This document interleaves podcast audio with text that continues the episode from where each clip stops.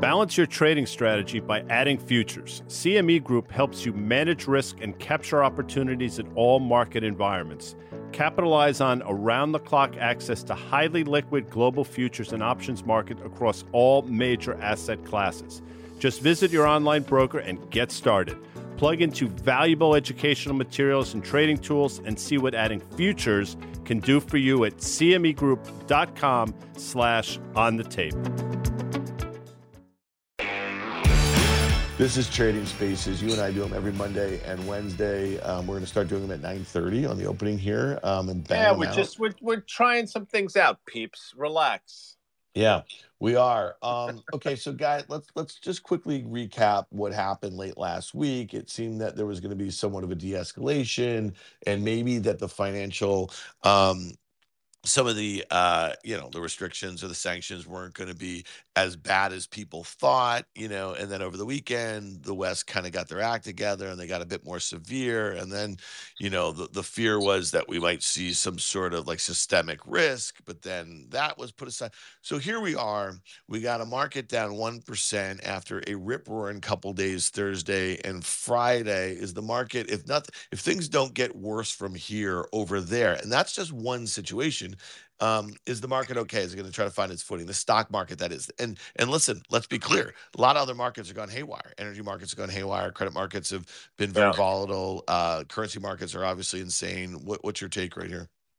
When you say insane, that's that's the exact right word to use. I mean, the currency markets are insane. You see some of the moves. They're well, again, they're historic moves. I mean, what? So, what are my thoughts? Well, I think you outlined it really well. This is just one again, through the lens of markets and what moves markets, this is just one aspect of what's been going on for quite some time. I mean, this is just one more piece to this puzzle, but it's not the only piece. I, I think I think if, if people believe that the market has sold off solely on the back of what's happening in Eastern Europe, I, I happen to think they're mistaken. Um, but it obviously is not bullish. Now, if something happens, if there's some ceasefire, which I don't anticipate, Will the market rally? Yeah, I think it will absolutely rally. And then we're right back to where we were before as to the reason why this market has sold off in the fashion that it has for individual stocks since the summer, um, for the broader market over the last few weeks. And that comes solely down on, again, uh, central banks changing course. Now, there is also the wild card that we've brought up a number of times that nobody seems to now they seem to be chatting about it more, but you know what happens what, the, what does this empower the china? You know they're sitting back and watching how this is playing out. They're taking their copious notes. How do how do they respond one to what's going on here? And what are their plans with taiwan? I mean that's still a huge uh, question mark. And by the way if you think this russia ukraine situation is market moving uh, if something were to happen in china taiwan i mean i think you just put a multiplier of five on the back of that dan yeah, I, I, guess the biggest point away from the geopolitical stuff is that, and you and I've talked about this a little bit. You know, 2021 was supposed to be the year of like some sort of like global reflation, liftoff, post pandemic, that sort of thing. And obviously, Delta in Q3 really kind of nailed Q3 GDP, and then Omicron in Q4 really hurt the last month and into Q1 2022. So if we're to have like this kind of rolling geopolitical dust ups, the issue here about global growth in general and, and about corporate earnings, I would say also for for multinationals, is that Okay, so if energy prices were likely to subside and we were likely to see inflationary pressures come in a little bit, assuming without these geopolitical things on the other side of the pandemic, well, that's just kind of been pushed out the way it kind of happened in 2021. And so your point about, okay, so let's just say this remains a volatile situation, but one we can quantify, but energy prices stay really high. But let's say the energy prices in Europe really depress, you know, European growth um, for 2022 to. And then there's some situation let's say with China and Taiwan, and then you have this kind of two pronged thing where you have you know supply chains which were starting to get you know really stressed um, during the trade war, and then we had a pandemic for two years, um, well then that sticks around, you know. And so I guess the expectation that that I would say for you know eight percent S and P earnings growth in 2022 um, might be really high. And if you have you know an S and P trading about 19 times forward, um, which is above the five year average or a little bit, um, then or in line ish or something like that, then then all of a sudden you have to start to re-rate. You know, we had a we had a, co- a conversation on CNBC's Fast Money on Friday. We had a guy on Adam Parker, um, good strategist, who was just talking about the S and P at you know maybe back at a reasonable level, expect uh, you know eight percent expected EPS growth for the current year. Well, then my my question to you is, if Apple's the largest component of the S&P 500 and the Nasdaq, but let's just say the S&P, it's supposed to grow earnings mid single digits this year. We know they buy back a shit ton of stock, you know, tens of billions of dollars. So they're massaging their earnings. And so it's got a lower expected EPS growth rate, um, but trades 27 times earnings versus an S&P at 18 and a half. That doesn't make any sense, does it, Guy Adami? Not at all. And, you know, we've talked about this in terms of Apple specifically. When Apple was a growth stock, and it was for many years – it was trading at a value stock valuation. I mean, at, at, its trough, if you back out their cash position, Apple was probably trading at 12 times or maybe even less forward earnings. Now, when it is a value company, again, my opinion, or actually maybe not even my opinion, maybe it factually is true, it's trading at a, at a growth stock valuation, it's somewhat counterintuitive. And again, you know, we've talked about this a number of times. Personally, I, I, don't really care one way or another about Apple. It does, you know, they've done really nothing for me over the years. They've furnished me with phones that I've bought, but that's about it. And if, again, if you think somehow Apple magically cares about you, I can tell you they don't. But what I will say is, as we've mentioned, since the middle of 2018, Dan, and you know this, you've seen at least four, if not more, 25 to 40% peak to trough declines. And having made an all-time high of I think 183 or actually 182.94. Mm-hmm. You know that moved down to 152 last week. Was literally to the penny of the 200-day moving average, which was 150, 160 at the time. The question is, do we break down? I'll tell you, and you know this, Dan, and we'll have him on with us, I believe, on Wednesday. Carter Worth th- thinks this is the next sort of shoe to drop, and I don't necessarily disagree. And it's not because I'm some Apple bear. I'm not. Again, I'm ambivalent totally about the stock. And quickly, you know, I'm, I'm getting some comments on Twitter, and Russia is given the green light. This is just some. I think there's some thoughts out there that this, maybe it is true, but Russia Russia's given the green light for global central bankers to continue to print. I would push back on that and say I don't think that's true. As a matter of fact, if anything, this is just going to exacerbate this inflation problem, which was requiring them to sort of do a 180. So I guess what I'll say is, and this is a point that I tried to make on the show last week and on our shows last week, if you think that this is going to somehow give Federal Reserve or central banks air cover to continue to do the same shit they were doing prior, I don't think that's the case. If anything, uh, I think they're going to continue to stay the course because if things do quiet down there, the inflation problem is still with us. And if things continue to escalate there, the inflation problem's only going to get worse, Dan Nathan. Yeah, that that was, you know, I think one of the things that's very unique about this is that when you think about the last kind of rate hiking cycles, and they were fearful of some of the same things. Usually, it was about risk asset valuations, right? They were trying to tamp that sort of down. Um, they didn't really have too many inflationary um, fears, but that is obviously the case right now. Um, you know, and one of the things that you know, obviously during the pandemic, any risk asset that wasn't bolted down, just got bought. Well, we have been seeing the air come out of that trade um, for a while. Let's talk about bank stocks here. You just talked about rates here a little bit, and so you're saying that you know we we have seen the ten year come in to 1.87. The two year yield is at 145. You have the spread at 41 and a half basis points. Um, bank stocks have definitely been volatile of late. I mean, I, I guess some fears of like some sort of systemic defaults um, when you, you know, when you kind of trap a certain portion of the global economy and the interlocking or you know that, that sort of thing. But banks, you know, down two and a half percent here in the U.S. You know, some don't have any exposure really. Danny Moses, our friend who does on the tape with us, the podcast that drops on Fridays. Check it out, people. Um, you know, he's been talking a little bit about the the differentiation between money center banks that should benefit from higher rates and interest margins, and those the investment banks that you know had did really well the last couple years as capital markets activity was was rip roaring. Well, you see SPAC deals done and, and you're going to see a lot blow up. Um, a big m&a has not been around right? Um, sometimes in periods like this you'll see lower trading volumes that sort of thing. So what, what's your take on, on bank stocks um, in general guy? Because you know it's interesting uh, you know deutsche bank is down nearly 8% today. I didn't realize that deutsche bank literally had this huge move just a couple months ago went from like 12 bucks to like 17 bucks and now it's round trip the whole thing. Yeah. and and obviously the thought is that they have the most exposure to russia or the potential for the most defaults. They see they seem to find to get themselves into these situations you know pretty regularly as they say. And you you did this for a living for a long time and you actually appeared on a show on CNBC for a decade if not longer called Options Action and I, as last I looked, I think Deutsche Bank probably still has the largest derivatives book on the planet. And situations like this, I will tell you, I'm sure they're really smart people there, but I guarantee they're not um, equipped to deal with what's going on.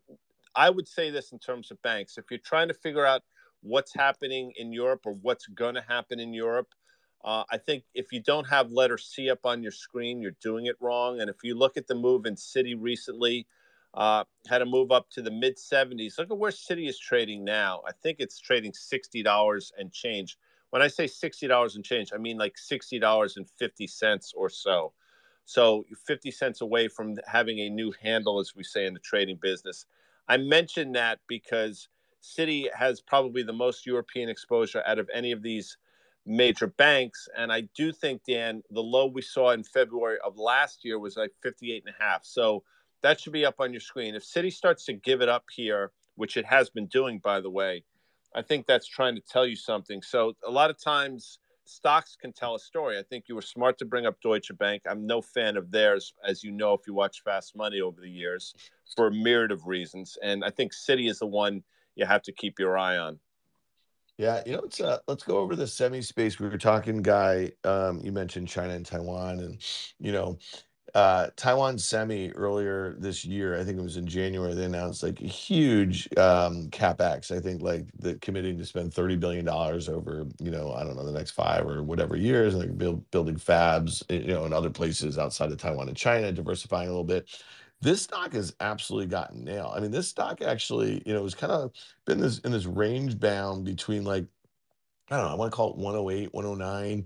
And then the upper band was like 130. It broke out above that briefly. And it really feels like, and, and this stock did not participate. If you look at the outperformance in semis last year, it was largely AMD, NVIDIA, uh, Qualcomm helped out there, but Intel sat out a large component of the SMH or the SOX, and so did Taiwan Semi. But this one really feels like, um, investors are very concerned about something happening in China. I'm just curious in the semi space, you know, there's two things that that I worry about is that yes, we've seen all sorts of manufacturers have issues as far as, you know, securing chips that are going increasingly into more um, you know, consumer electronics, industrial, you know, that sort of thing. Um, but I also suspect you're seeing a lot of double ordering. Um, so I'm just curious where where no, what do you I, think of Taiwan I, Semi and I think you're smart to bring up Taiwan Semi, and it's. I'm glad you mentioned it because I do believe, and you you can speak to this, Dan. It recently made made an all time high. When I say recently, I want to say like mid January or so, traded up to 145.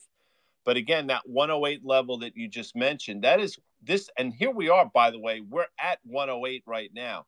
Huge support level. I mean, this was the lows we saw in October this was the low we saw again in August before we bounced, and this is the low we saw in I think May when before we bounced. Um, you got to hold here because I got to tell you, Dan, and you can speak to this because you know you do a little armchair technician on your own. Little. This stock has been in this in this range since my birthday in 2020. That would be December 18th, by the way. Mm-hmm. And if mm-hmm. we were to break here, you know, you might give back a large portion of the move you saw again from the March 2020 lows when everything was crashing to this recent high. So just keep that on your radar screen. In terms of valuation, um, yeah, Intel, you can make a compelling case on valuation. That's great, except that you know they, they're lost right now in terms of where the world is and where they are. To me, the most interesting one again continues to be Qualcomm, just in terms of valuation. I will say, Dan, and we were smart to bring this up two Wednesdays ago or when whatever. Uh, yeah, I think it was two Wednesdays ago. Uh, the move in Nvidia, uh, that move w- on the back of earnings, I think the stock was trading mid 250s or so when they reported which was a great quarter. They gave great guidance, and the stock then proceeded to go down. I want to say what how low did it get, Dan? I want to say it got down to what two 207, 208, so? which was which was basically a matched low from the from Mhm. late January, and it really did. I mean, there was a huge reversal yesterday, um, or I guess on Thursday. Um, I mean, the the here, here's what I'd say about a lot of your favorite stocks that have gotten pummeled, even big names like Nvidia, which has a 600 billion dollar market cap keep an eye you know that that january 24th reversal day that was a big day that a lot of you know technicians are kind of pointing to and a lot of stocks that got really ugly last week you know stopped almost to the penny of those um, january lows and so if we break those um it's lights out. I mean like it's just it's kind of that simple um you know and you know you and i are kind of in this similar camp here where you know, eh, we're not having a V bottom here, people. And and and if you go back and you look at the last couple times the stock market sold off significantly in late 2018, and then obviously in February and March of 2020, what happened in both instances is that the Fed got really accommodative. They got really dovish, and that just can't happen right here for all the points that Guy just mentioned. So you know, I, I mean, listen, you and and I just said, watch out for those January lows. On Thursday, Apple, we just talked about it, we're not going to spend any more time on it, blew through those January lows, okay, opened below them, but then had a huge reversal, you know, like I don't know, five percent off those lows. So again, watch those lows. I mean, um, that's that's what I got my eye on. All right, guy, real quickly, let's talk about crude oil here. Um, I see WTI around 95 bucks. Um, you know, kissed 100 last week. Oil stocks down a little bit today. Not not not massive. Um, quick take on oil and what we should be looking for because you know this is just one situation with energy prices related to the situation with Russia and Ukraine. There's obviously you know a whole host of other things going on. Maybe the administration tapping the SPR. Did they say they're going to do that? Is, is, are they going to do it? I'm sure Um, there are talks about it. I, you know, again, that that would be well. It doesn't matter what I think. I mean, they shouldn't do it, but Well, whatever. but this I mean, is this is kind of the reason they have yeah, but it I doesn't. mean, no, know. I understand. It, that's yeah, I get. Uh, listen, Well, I, well, guys, but the only point I would just make is you, you didn't think they should do it last time, and, and you were probably correct when they did it in late November. The really, other than just kind of relieving the price, you know what I mean? It seemed political to your point, right? This is what they have that for. Um, and so, uh, you know, I mean, at the end of the day, you could have OPEC Yeah, plus do you see- something. There's a see, whole host of stuff that can no, happen. but I understand, see, and I'm not trying to be nuanced at all here. But what I'll say is, you know, they're doing it to combat price, which is not what it's meant for. They, you know, if there are no supply disruptions here, I mean, when you go up to the gas station, last I looked, you're not waiting online, so it shouldn't be. Again, you, you follow what I'm saying? Like, Yeah. you're not feeling the pain here in terms like you you know it's not every other day. It's not odd even like it was in the 1970s like they're not telling you you can't get gasoline here. The only the only inconvenience we have is vis-a-vis price. And this was not this was not put in place um, for you know for assholes like me not to you know not to pay more for their gasoline. It was put in place god forbid we didn't have any gasoline. And somewhat nuanced i get it but i think you understand the distinction. And I- Yeah. Well, I, I guess my point is, it, I, I see it as not too different than the Fed and the and the microphone or the you know megaphone that they have from from the standpoint of just kind of jawboning stuff. And and you know the only point and and I what what else happened? So they tapped the SPR in late November. Well, that was, was something what else, Really and then stopped everything was the Omicron was you know Oh, that headlines came out scare. the, the Friday after Thanksgiving and that shut Right. everything down and that sort of one-two punch to crude oil from the 80s down I want to say 61, and obviously we got that all back and here we are. So to an- look to answer your question, Um, and, and and I understand the I totally get it, and I, I I'm not running for office. I understand. Believe me, I get all the things that factor into this. Um, but I'll say this: I still think I still think crude goes higher. I mean, one of the reasons I thought crude was going to go higher is because of what's taking place now. That upsets me that that's come to fruition, but it, you know, it's sort of, you know, you have to sort of incorporate these things. I do think there are other factors out there, and there's supply demand imbalances. I mean, that's just fact. I mean, in terms of global demand, we're past the point we were prior to COVID. U.S. produces less. I mean, it's mm-hmm. it's all out there. So the, you, again, this is not to you know, you hear this all the time, it makes your eyes glaze over, but it happens to be true. The only cure for higher prices in commodities is higher prices. So it hasn't gotten to that point yet, I don't think. Now, you're smart to point out that oil stocks are not participating. I think that's something to keep in mind. We've talked about this dozens of times over the last year or so. The OIH, for example, has been this very well defined range, sort of 175, 180 on the downside, which we've touched a number of times, and this 240 ish level has been resistance on the upside. Personally, I think it's going higher the OIH, but I again, if you're trading and you're trying to be disciplined, it's not the worst place in the world to take money off the table.